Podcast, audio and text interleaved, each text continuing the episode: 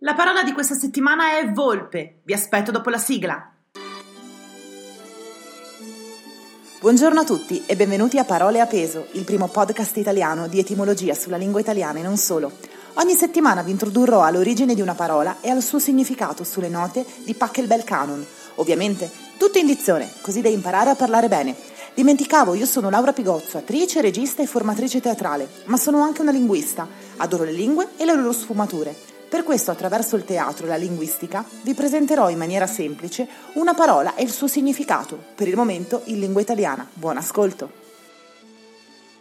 La parola di questa settimana è volpe. Volpe, dalla famiglia dei canidi, appartenente al genere volpe, è un animale molto pericoloso, ma al tempo stesso affascinante. Simbolo di furbizia per eccellenza, anche in letteratura la ritroviamo spesso. È simbolo dell'amicizia per il piccolo principe di Saint-Exupéry, mentre diventa simbolo negativo in Pinocchio, dove la volpe è un delinquente. La volpe è associata alla furbizia e sinceramente io che ho delle galline ve lo posso confermare. La volpe è un animale molto furbo. Ma vediamone insieme il suo etimo, perché in realtà risaliamo ad altro. Volpe, mammifero dei carnivori di medie dimensioni, con muso allungato e denti taglienti. Dal latino volpe, vulpe, nonostante connotato come animale astuto e veloce, gli antichi dicevano traesse il nome dal suo volare coi piedi.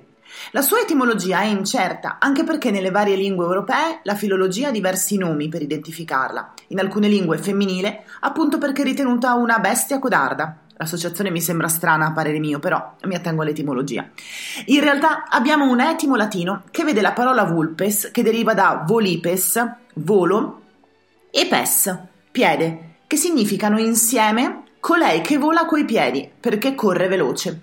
Bene, io per oggi concludo qui, ringrazio sempre tutte le persone che mi scrivono o mi seguono sui social, ricordo che gli accenti non sono messi a sproposito per provocare gli amanti della nostra lingua italiana, ma sono un mio gioco teatrale per avvicinare le persone ad una corretta pronuncia e di conseguenza al teatro.